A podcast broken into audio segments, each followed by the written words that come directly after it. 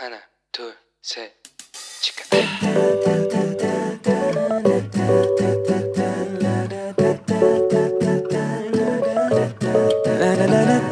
Here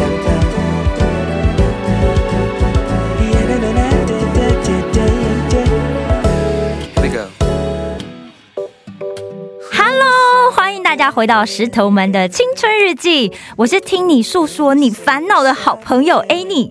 今天啊，又是石头信箱的单元哦，这是一个欢迎大家来信来聊聊你的心情、你的烦恼，或者是你遇到什么问题，然后想问问我们意见的信箱时间。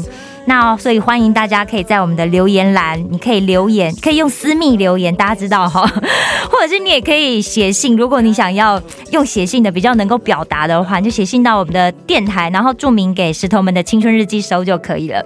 那大家可以写下心情啊，或者是让你觉得困扰啊，但是你又不知道问谁，或者是你想感谢谁，都欢迎大家写信来给我。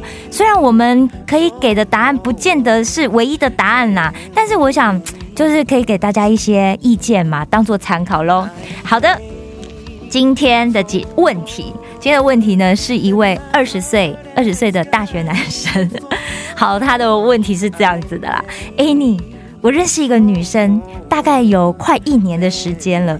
那她啊是除了我妈之外，我第一个刚认识，然后我还没有跟她见过面的时候，她就听我讲电话讲了超过一个小时的女生呢、而且我看到她之后，我就觉得哇，她个子小小的，好可爱哦。然后熟了之后啊，就也发现，诶，她个性很活泼啊，然后她对美食也很有研究。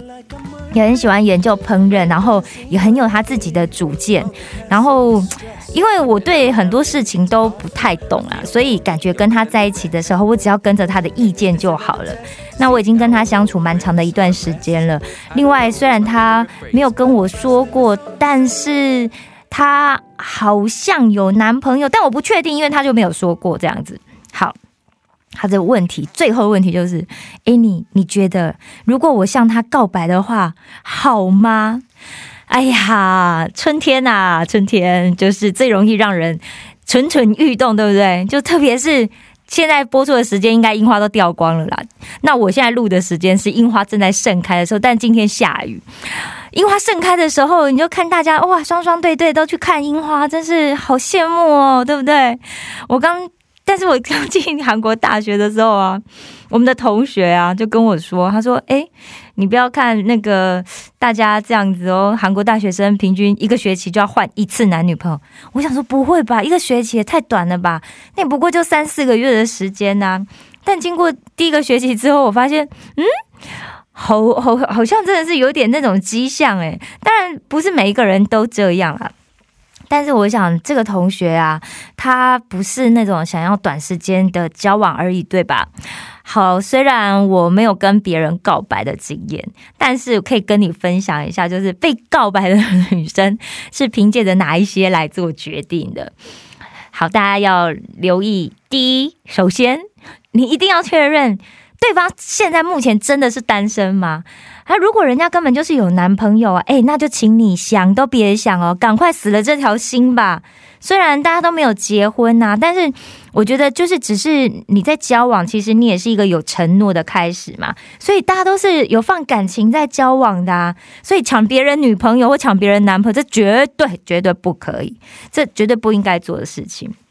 但不可否认啊，就是确实是有一些人啊，在他的异性朋友的面前啊，可能就会去隐藏自己有男女朋友的事情，所以就很容易会造成别人的误会嘛，甚至就是啊，让别人误入情网。其实这样子也比较不好啦，就是有些行为举止，其实大家都要有一点界限。好，呃，为什么这样子讲呢？因为耶稣说过嘛。绊倒人的事是免不了的，但是那绊倒别人的人就有祸了。所以我们一定要小心我们自己的言行举止，然后不要造成别人不必要的误会。但是，也许有一些同学会讲啊，哎、a n n i e 我就天生有魅力，这样也不行哦。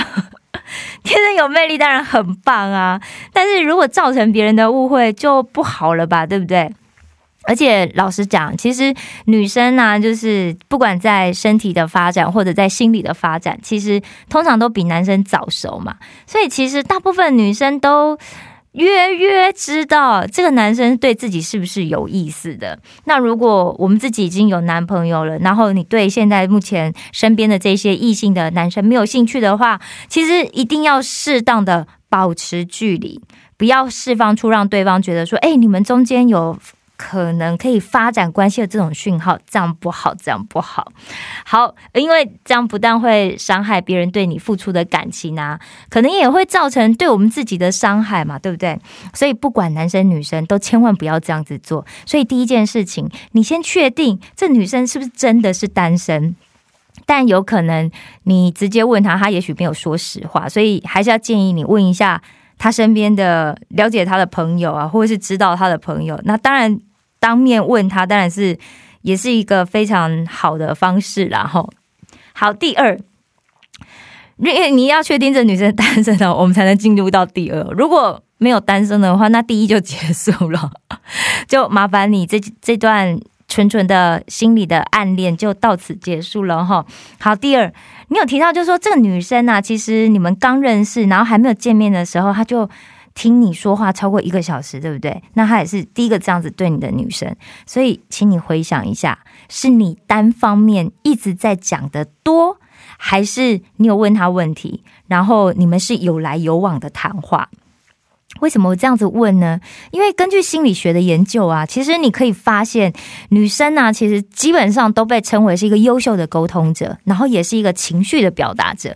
也就是说，正常来讲啊，女生就是会比较多话，然后因为她想要沟通嘛，那你沟通一定要讲的、啊，对不对？那或者是说，她有比较多的情绪，就会借着表达情绪，借着言语来表达她内心的感受。那如果她是一个年轻的女生，那又如果说，哎，你其实你回想，其实好像都是你在说比较多。那我想第一次应该是基于礼貌，加上因为在电话里面嘛，然后。他可能也不敢轻举妄动啊，因为搞不好你是一个超级大帅哥，对不对？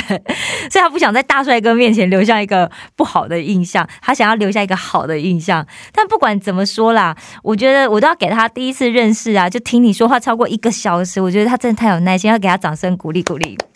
因为不是所有的人都有这样的耐心，对不对？好，那不知道你们之后的相处是不是也是这样子？就是是不是还是你说的比较多，然后他通常都在听？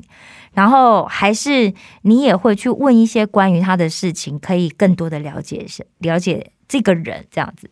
好，心理学上面呢、有一个叫做乔哈里视窗的一个沟通理论。那这理论在讲什么呢？他就把人呢、以前我不知道大家有没有看过，就是那种四个格子的那种窗户。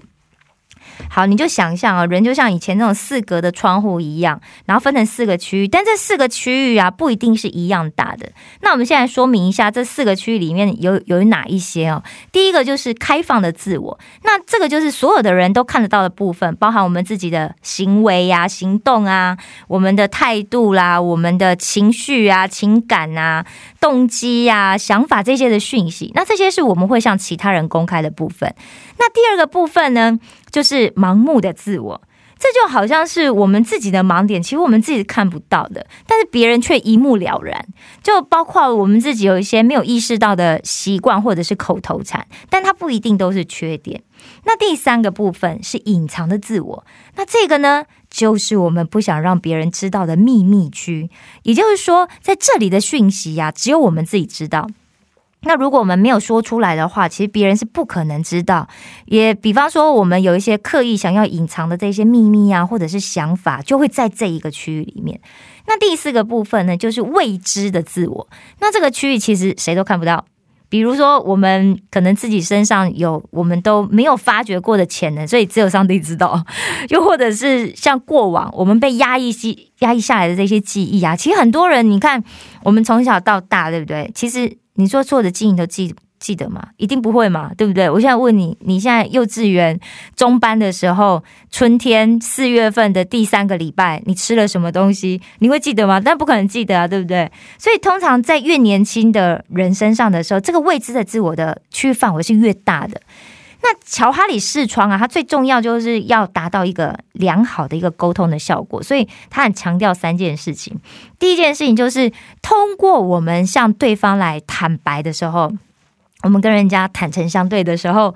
哦，我是指心灵上的坦诚相对。好，讲了一些我们曾经自我保留，但是别人却不知道这些秘密啊，或者是真实的想法。其实透过这样子啊，我们可以来消除人跟人之间因为认知的差异而带来的这些误解，也可以减少我们在相处的时候有一些不必要的这些精神啊、精力的还有时间的浪费跟消费啊。然后第二啊，就是。透过别人对我们自己的评价，我们可以获得更了解我们自己的一个可能性。这样子，我们就可以从别人了解我，但是我却不了解我自己的部分，转变成我自己跟别人都了解的这个我。好，第三个呢，就是透过跟其他人的这个互动。积极的互动，然后尽可能的，我们坦诚的，就是彼此相对这样子，然后彼此的沟通，坦白的讲出我们的想法，来增加我们的自我认识。那这是让我们自己跟其他的人都可以更了解我这个人。这样子就可以帮助我们跟其他人形成一个更好的一个沟通跟想法的交流。好了，讲到这里，你有发现重点是什么了吗？如果你们的相处啊，都是你一直在讲自己的事情比较多的话，这样这个女生应该对你很了解。但有一个危险的地方哦，就是那你对她可能就没有像。他对你那么的了解了，对不对？好，通常我们啊，如果对另外一个人说自己的事情说的越多啊，你就会觉得我跟对方很亲近，因为你的那个开放的自我的那个区块开的很大，所以你的这个乔哈里视窗的这个部分啊，就哇，就比其他人来的范围广泛这样子。那我们的潜意识就会觉得说，因为我说了很多我。我自己给别人知道嘛，那这个人就很了解我。一个了解我们的人呢，我们当然会觉得跟他很亲近。为什么？因为通常只有家人才会很了解我们嘛。所以反过来说，如果我们公开的自我开的不够大，那通常就是隐藏的自我会很大，对不对？所以如果我们对一个人是有很多隐藏的话，那我们通常不会觉得我们跟这个人是很好的朋友，我们觉得可能就是嗯是朋友啦，但没有很熟，对不对？常常会有这种说法，我们是朋友，但我不了解他，不熟悉他。可能顶多就是平常会一起去吃饭啊，逛逛超市啊，买买生活用品的程度的相处。哎，大家不要觉得什么一起去逛超市买生活用品就是很浪漫啊，男女生的那种相处没有哦，没有。因为什么？因为留学生的生活跟我们自己在国内不一样嘛，对不对？因为你在自己的地方，我们每个人都有自己的家庭啊，所以。根据家庭的这种经济条件、生活品质要求不同，所以通常家庭生活是比较不会像朋友摊开的。但留学生不一样啊，我们大家都是一样住外面嘛，或者是大家都一样住宿舍，所以吃住大家都同样的状况，所以一起去逛超市啊，买买生活用品，这就是一般留学生的学生生活，所以不能称得上就是深入这个人的想法或者是生活。我们人呢，其实都会希望说，哎，对方是个。懂自己的人就好了。那如果一个不懂自己的人，就只能当当普通朋友而已啊，对不对？讲到这里，我想你应该知道，你们之间可能还缺少了一个阶段，就是让他可以在你面前更多的公开他自己，对不对？这样子你才有可能进阶成为一个他觉得很懂他、很了解他的人。那但是我觉得，当然这这里面有一些就是。要你要懂得怎么去问嘛，对不对？这这其实也是一个，也是一个技巧，也是一个学问。下次有机会我们再分享。